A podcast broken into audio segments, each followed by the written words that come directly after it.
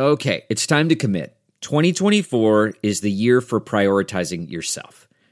Begin your new smile journey with Byte, and you could start seeing results in just two to three weeks. Just order your at home impression kit today for only $14.95 at Byte.com. Byte clear liners are doctor directed and delivered to your door. Treatment costs thousands less than braces, plus, they offer financing options, accept eligible insurance, and you could pay with your HSA, FSA. Get 80% off your impression kit when you use code WONDERY at Byte.com. That's B-Y-T-E dot com. Start your confidence journey today with Byte.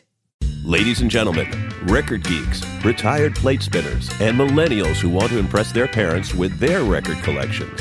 Welcome to the Rhino Cast podcast, brought to you by Rhino Records.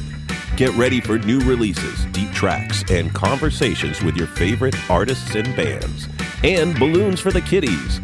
And now, your hosts with the most, Rich Mahan and Dennis the Menace. On this episode of the Rhino Podcast, we speak again with David Nathan, the British ambassador of soul, about Aretha Franklin's Atlantic Records 1960s collection. Only you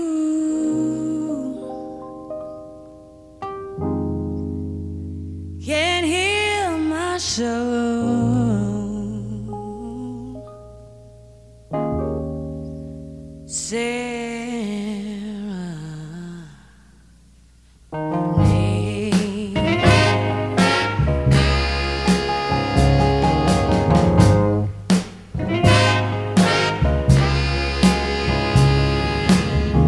Rich, Hey, Dennis. have you visited rhino.com lately? Yes, I have.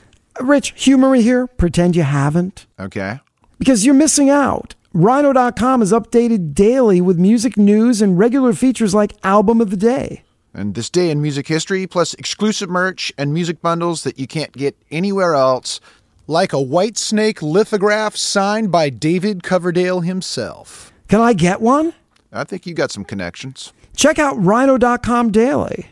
In today's podcast, we have the second of the trio of Aretha Franklin podcasts. It is the year of Aretha. You know that, Rich. It is, it is. And we have back with us again David Nathan, the British ambassador of soul, who has so much insight and spent so much time with Aretha. He really does know everything there is to know about her. Today we're going to talk about Aretha Franklin Atlantic Records 1960s collection. It is a 6 LP set that includes all the essential 60s albums plus a long player of studio rarities. Yeah, that's really a nuggets, isn't it? Speaking of rhino terminology. Indeed. No, it's it's it's amazing. And again, we want to get to our conversation with David, which we had at Rhino HQ just a matter of weeks ago, but oh my gosh, you put this on the turntable and it sounds so good. Yeah, vinyl fully back and swing, and there aren't many companies out there that make it sound as sweet as Rhino does. Absolutely. Well, are you ready to geek out, Rich, with David Nathan? I think we ought to just get right to the conversation with David right now and not talk anymore at all. Agreed. People get ready. There's a train coming.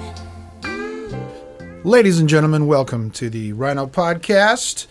Our guest, once again, is the great David Nathan, the ambassador of soul himself. British ambassador of soul. British ambassador of soul, I stand corrected. Is there are. is there a word you would prefer because you know in the British parlance to great? You really want me to choose yes. a word? Yes, of course. The legendary. Legendary is good. We are here again because it is the year of Aretha Franklin. And the Atlantic 1960s album collection includes her five studio albums with Atlantic I Never Loved a Man the Way I Love You in mono.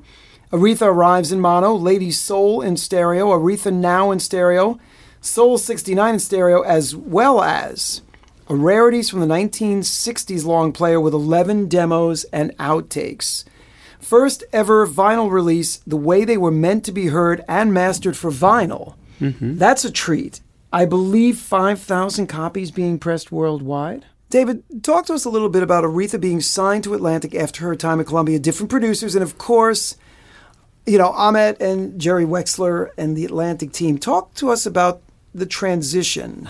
Well, Aretha signed to uh, Columbia in 1960 and actually recorded with them. Her last recording at Columbia was in 1965, her last recording session, I should say. And her contract pretty much was up in the beginning parts, of, I think, beginning of 1966. Jerry Wexler was aware of Aretha, uh, as were many other people in the music industry, distinct from the public. And she really was very much under the radar for the music buying public. And she used to talk about how she had had hits, but they were what they call turntable hits, you know, things that got played on the radio, but they didn't translate into sales. And part of that was also that they didn't quite know how to market her because she was so able to tackle so many different kinds of music. Anyway, Jerry Wexler says that the song the recording that had him really clear that if there was ever an opportunity to sign Aretha, he would, was actually If Ever I Would Leave You from the musical Camelot, which she recorded at Columbia. And he said when he heard that, then he was clear that he wanted to have Aretha on Atlantic.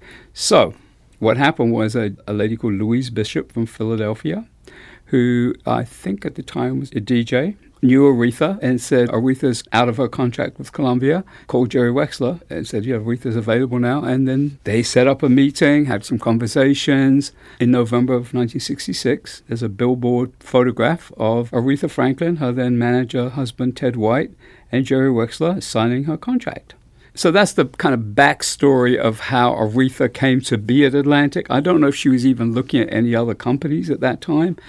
And as we later found out, you know, her Columbia account was quite massively in the red. She hadn't really sold any records, and as we say in music industry parlance, unrecouped.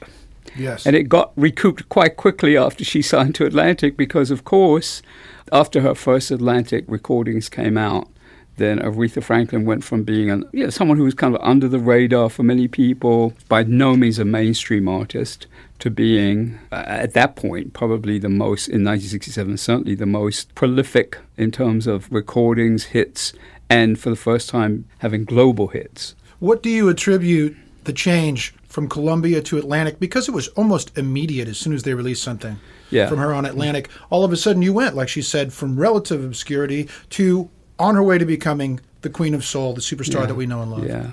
Well, Jerry Wexler says, or has said, that what he did was he took her back to church. He tapped into her skills Yes. as a pianist, accompanying herself, which she didn't do much at Columbia. I think the thing also was that she was really aware that many of her peers or, or people f- from her age group you know, recording artists were doing much better than she had been in terms of being well known. She wanted to have hits. I mean, really, that was it. Now, how they approached it was kind of interesting, you know, by sending her initially to Muscle Shoals for the first session.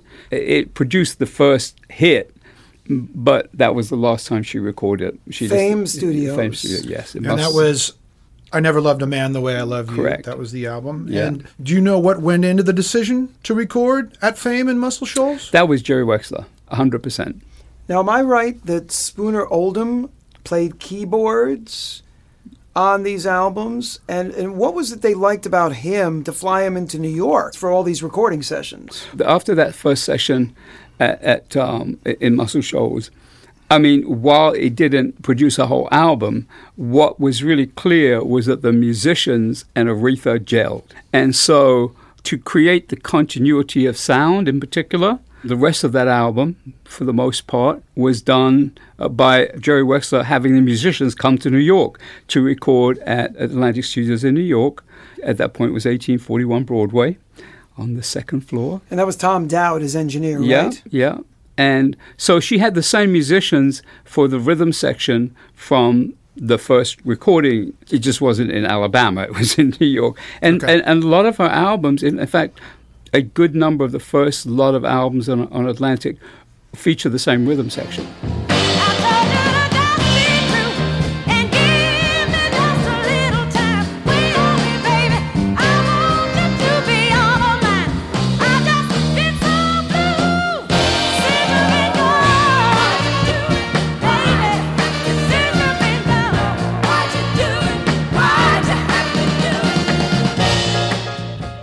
Everybody, of course, knows Aretha for her brilliant vocals and her ability Mm-hmm. to really just emote um, vocally. But can you talk a little bit about what made her such a gifted and unique pianist as well? Yeah, I, th- I think it was very much based in her training in gospel. You know, she took that that she learned from James Cleveland was very much a mentor for her in terms of her keyboard playing. And you know, a lot of great gospel, of course, has piano as its primary instrument. I mean, as we mm-hmm. think about Ray Charles, obviously, I want to say the female version of Ray Charles, but you can see there's a there's a definite comparison. I don't know if this is well known. Aretha didn't read music Really? that's all innate, intuitive. She just kind of knew what she was doing. Wow. Yeah, and if you listen to those recordings, as any of the musicians on the recordings will tell you, she drove the rhythm section. In other words, they took her lead. That's how those recordings got created. It wasn't like there was some arrangement already there. They literally they were live in the studio, Aretha at the piano, I don't know that she always accompanied herself in terms of doing the vocals at the same time. I think, uh, sometimes she did, but of course, that by then it was possible to overdub your voice. So I think some of it's like that, but I think a, a lot of it is just her live in the studio, musicians playing. I can't think of any other female vocalist or recording artist in the field of soul R&B at that time who was doing exactly that. Your love is like a seesaw, baby. Like a seesaw. Going up and down, all around like a seesaw.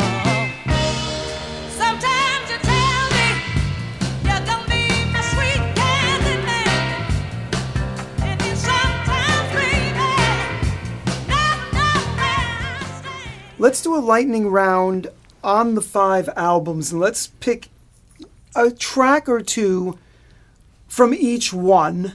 Mm-hmm. So let's start with I Never Loved a Man the Way I Love You. Mm-hmm. Hit us with a track or two that are are the ones that if you were putting your needle down on the vinyl, what would you put it down on? That's really, really difficult because, I mean, I will pick a couple, but because I went into a record shop in London to buy the 45 of Loved a Man on import, and they said, We have the LP. I'm like, What? And I took it home, and I remember, this is the same Aretha. Oh my God, you know, right, this is the same I've been listening to on Columbia. Anyway, that album is just phenomenal to me. What track spoke to you that you said, How can this possibly be the same Aretha? Drown in My Own Tears. Mm, why? Why? because there was nothing comparable in anything she had ever done up until that point on record. I Was nev- it was it the vocals? Was it the it's just arrangement, the, the, everything. production? I mean, the way it starts, the background. I mean, her sisters.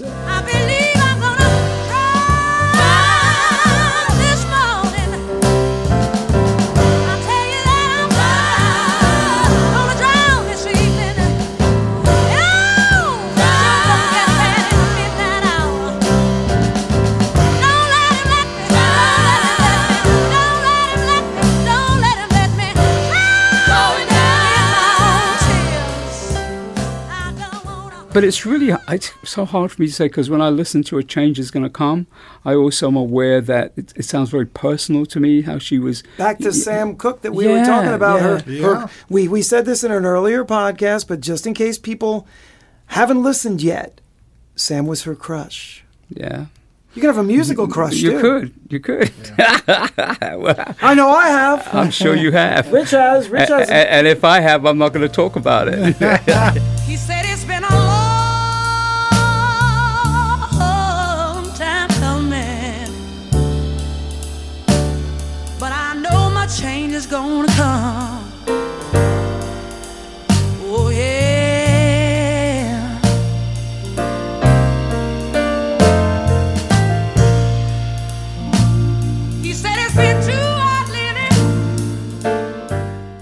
It's been written that this album alone really could have cemented Aretha's legacy. Yeah. I mean, it was so groundbreaking. I bought that album in 1967. So I remember how it affected me. Mm-hmm. I remember how it impacted the other soul fans in Britain. And then, of course, I was aware of how all of a sudden Aretha is this person that the whole of America, well, let's just start with the R&B world of America was finding. Yeah. But, but interestingly enough, all four of the other records we're going to talk about have two word titles. And it's kind of interesting after, like, literally the second Atlantic album to announce Aretha Arrives. I was going to bring that up too. I Yeah. find that interesting. Yeah. Why? Why do you think they did that? yeah. Because she had. I mean, really, because she had by the time. But then you have a lot to prove because that becomes the sophomore Atlantic record. Mm-hmm. And again, being that they were turntable hits before, now this is the big time. Mm-hmm. So, what track on Aretha Arrives really announced for you that indeed she had? Well, I already considered she had, to be honest with you. I don't want to say Aretha holic, but an, someone who was an Aretha aficionado before most people So, knew. you were a member of AA, No, Aretha I- Anonymous. I knew I shouldn't have said that. Oh well, too late now. But anyway, because I had already, I was already familiar with her work and so on. Contextually, I could say, yeah, she has now arrived. so, what because- yeah. track? What track telegraphed that? Do you think to the fans that really took it to the next level? Honestly, there wasn't really one because I mean, there was one hit on there, "Baby, I Love You," Of course, but there's which isn't a banger. So that's kind of interesting. But it's funky.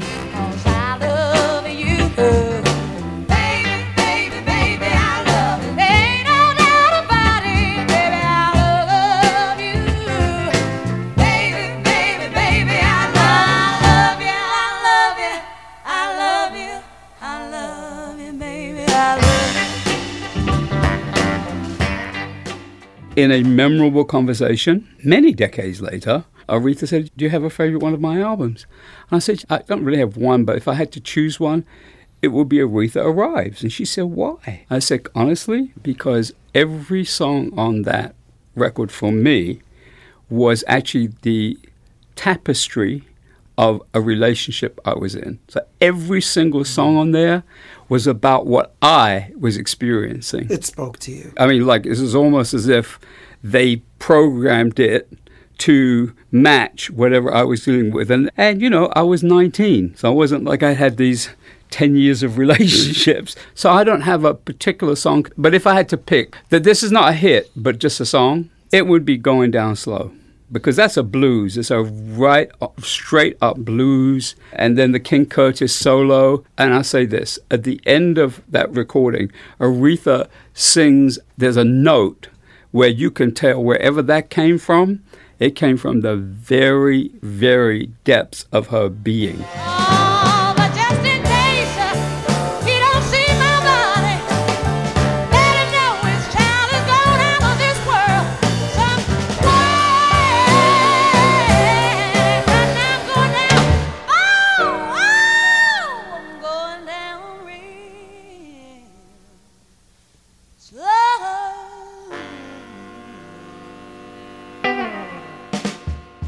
And now she's been crowned Lady Soul. Yes. That's a brave move, don't you think? Yeah. Well, what it is is that she had already been crowned the Queen of Soul by a, a very a famous DJ in Chicago in 1964 in the wake of the passing of Dinah Washington. So Dinah Washington was the Queen of the Blues, and that's how that came about. Now, in regard to Lady Soul, that's a direct reference, or as close, I think, as a reference as one could have gotten to Lady Day, as in Billie Holiday. That's exact. I mean, when I saw Lady Soul, That's I the knew. derivation. Yeah, yeah. That's, I'm really clear about that. So when you name a record Lady Soul, back to a track, Mm-hmm. what track represented that best on the record? or for me, it would be good to me as I am to you, which is a, a, a track that uh, features Eric Clapton, who happened to be around at the time. and literally, guy. yeah, he happened to be. I mean, it wasn't like pre-planned. He was there. And it wasn't like, oh, let's have Eric Clapton on the track. I think uh, uh, we'd have to find out the exact how that ha- happened, but it definitely It was December 67 Yeah, when yeah, and that, it, it, it wasn't pre-planned, but I mean, she sings with such abandon. I mean, abandon's the word I would use to describe this. It's kind of like no filter on it. So it's like she's just singing. She's just performing and singing from a place that most people don't go to.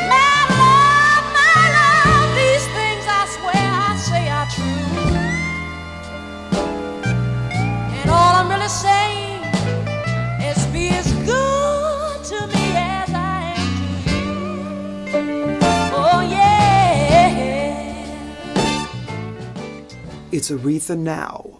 That is signaling, you know, this is the next phase in Aretha. Do you feel that that's what the album became? No. I don't know why they called it Aretha now, other than to say, because it wasn't different, it wasn't that musically different from its predecessors. I mean, it was a little more, I would say, sophisticated, maybe. It wasn't quite as raw as the first three, but not like massively different. So, what made it a great record? I Say a Little Prayer is the song I always associate with that.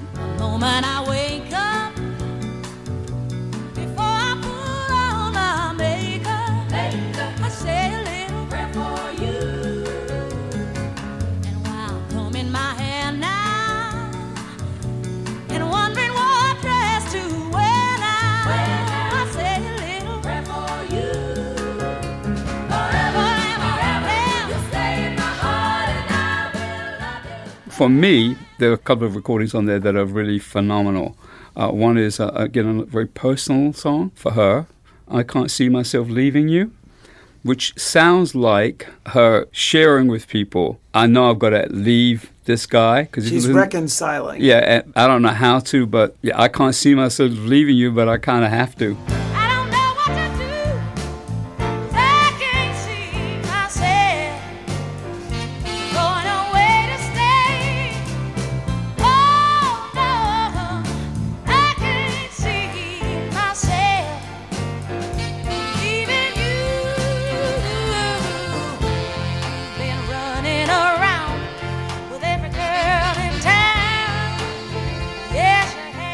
Hello Sunshine actually started out as a recording by a gospel group, Reverend Maceo Woods and the whoever it was, and it was on. I think it was uh, released through through Stax Volt, if I remember correctly.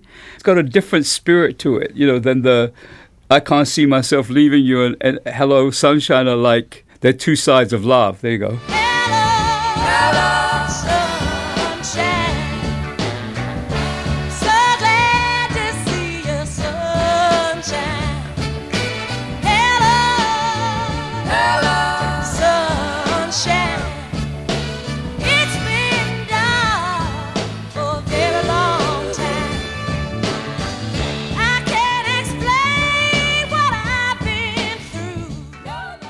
Five Soul 69. Well, now, okay. That album, in retrospect, hearing comments from Jerry Wexler and I think even Ahmet Ertegun, they regret having called it that. It was a little bit cheeky, and they came up with the title based on it came out in 1969, but it also, you know, the whole sexual connotation of it was a kind of like a marketing thing, right? Wow. The content of the record had nothing to do with that. Nothing. And in fact, that was really supposed to be Aretha's jazz record. And, and later, many, many years later, when CDs first, you know, we first started having CDs, probably I think it did come out even as an album at some point as Aretha's Jazz. And it mixed some of that album with some other tracks. Most of it's big band. And it's, you know, if you listen to it, it's really great. It's a great, great, great recording. Unfortunately, because of the name of, because they called it that, and because it didn't really have any really massive big hits on it, it didn't quite hit the mark with, with a lot of Aretha's fans. Personally, it's definitely probably in my top three or four Aretha Franklin albums. I think it's absolutely brilliant. I mean, there's so, I mean, her version of Bring It On Home to Me, Sam Cooke again, mm-hmm. very up tempo.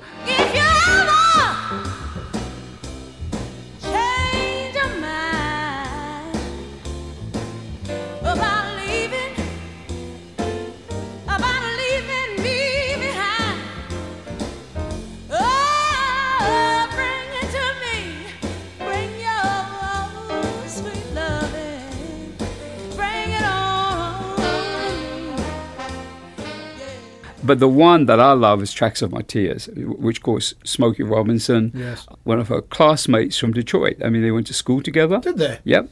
So it's very much a, but the way she sings Tracks of My Tears, she personalized songs that other people had done.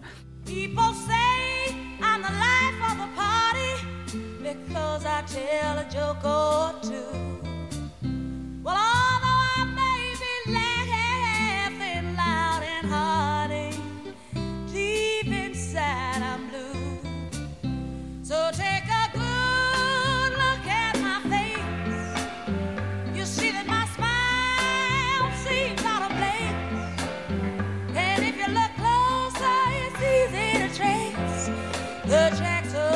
And then she revisited her very first Columbia recording and hit, which was Today I Sing the Blues.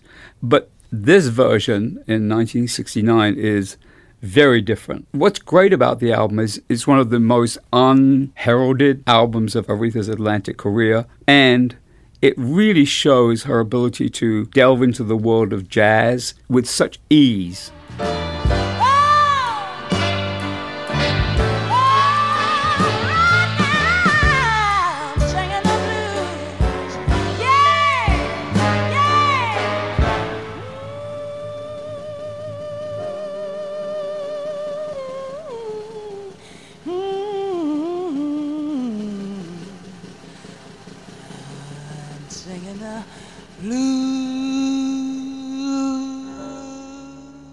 This was the first album I could see where Tom Dowd shared production credits with mm-hmm. Jerry Wexler. Do you know where that was? Probably because Jerry Wexler started being, you know, preoccupied with other things at that time. I think in 1969. I think that's around the time that Atlantic being part of a bigger of- company, part- part of Wa- Wa- Warner's, Warner, yeah. Warner Communications. Yeah, so I think he was very sense. preoccupied with that. Also, Jerry Wexler's focus also was started to be more on British rock. They were courting and working with a lot of the British gr- groups of the day too. A little band called Led Zeppelin. Oh, the tiny band called Led Zeppelin. That's right.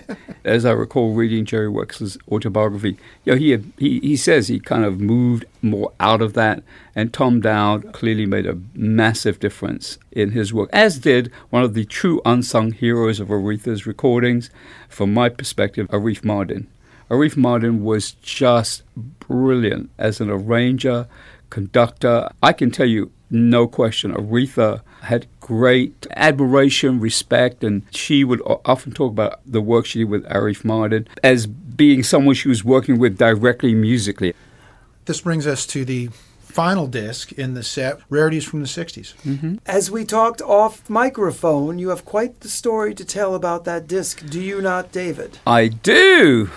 As I had developed my reputation as an Arethacologist and a you know soul music historian and so on, and I had the great fortune to have Rhino send me into the vaults in Burbank. Now, to put a little context behind it, what happened is that a lot of the Atlantic tapes had been moved to Burbank to this massive, massive tape library. And when they were moved, while a lot of them were still had been cataloged, there were a lot of boxes that just had names on them or numbers, and there was nothing in the database to figure out what was was actually there. So it was hard to work on that and some other, a couple of other artists, and to really find as many boxes as I could with the artists' names on it. And Aretha was, of course, at, at- at the head of that uh, list. I found some just tapes. No one knew what was in the box. It just said Aretha Franklin.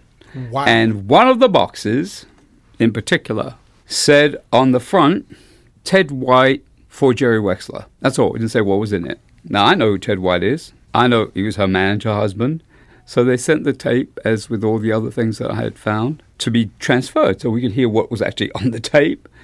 And when I got the disc, the reference disc, it was the demo sessions from 1966 that Ted White had sent to Jerry Wexler to give some examples of the kind of things Aretha was interested in doing, the kind of directions she, or just some examples of things that she was considering, or just give them an idea of like what what did she want to do for her first Atlantic album.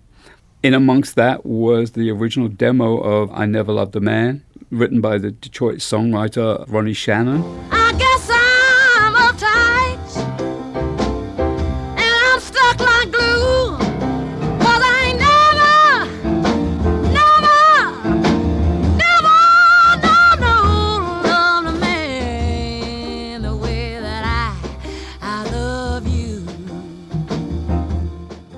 And Dr. Feelgood, which is the demo of Dr. Feelgood is like, wow. Now don't send me no doctor.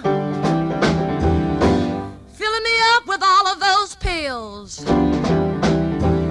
I got me a good man named Dr. Feelgood.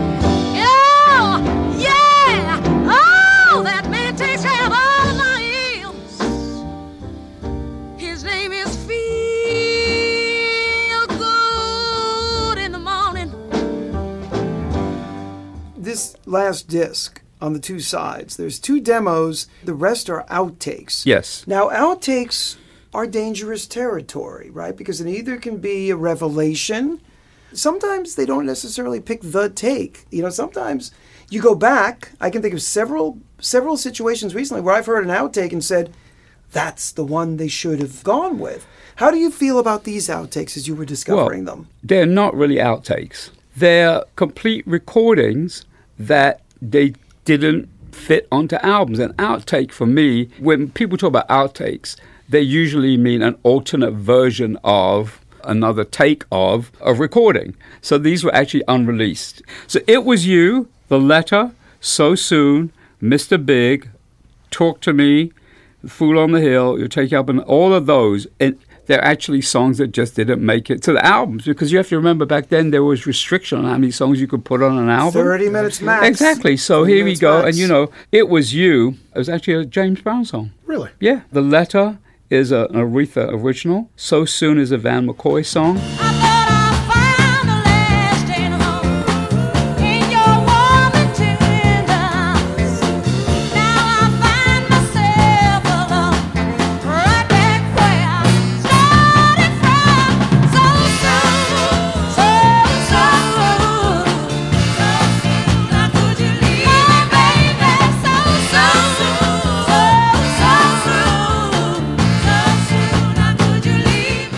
Mr. Big is an Aretha original also.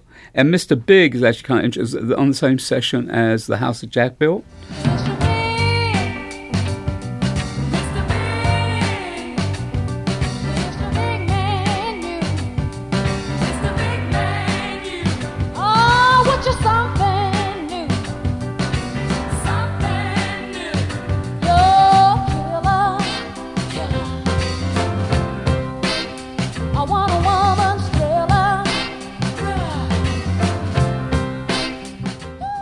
Talk to Me was from the Soul 69 sessions, and that is actually a song that had been previously done by one of Aretha's favorite male vocalists of the of the 50s uh, and early 60s, Little Willie John. Cause how, how, how I want you to talk to me.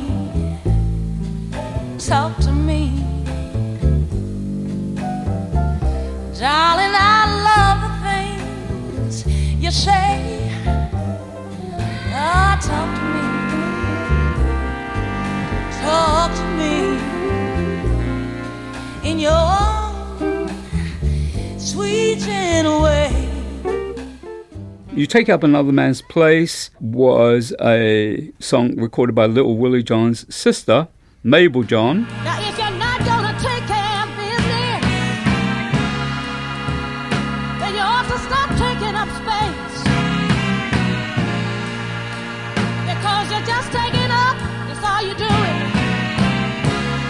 You're taking up another man's place. Oh, baby, you don't even. Something that I've always wondered about, because I know you're a musician, so you have some experience recording yourself. I do. And you might have some insight on this, but I've noticed when she really lays into a phrase, you can hear the microphone and the preamp go into soft clipping. Mm-hmm, This happens on a lot of Aretha's 60s albums when she really lays into a phrase. And you would think that they would be able to anticipate this after hearing it for a while, so it made me wonder if they liked the effect and they kept it on purpose. I think I'm absolutely sure of that. And also because this is Aretha accompanying herself, I don't know that, honestly, don't think there was a lot of rehearsal on some of these things, but I would imagine they just said, "Oh, just go with it, just go with it, just go with it. With an artist like this, it really was about capturing the moment. You know, unfortunately, there were the original multi tracks for all of those albums, which got burnt in a very infamous fire in 1972. So, unfortunately, we don't have what probably were alternate takes of some of those Atlantic albums, the actual sessions, the actual sessions themselves, which is really, really sad. Fortunately, the actual finished masters were kept in a different facility. Otherwise, we'd really be in trouble. David Nathan, thank you so much for your time. You're welcome. It's been a pleasure speaking with both of you and really, in some ways, uh, setting some records straight, Absolutely. so to speak. so to speak. Why don't you let the listeners know where they can find you online? They can find me at www.soulmusic.com. And if they want to listen to and read some of the archival uh, work that I've done, at www.soulmusic.info. Thank you. Thank, Thank you, so much. Change, change, change.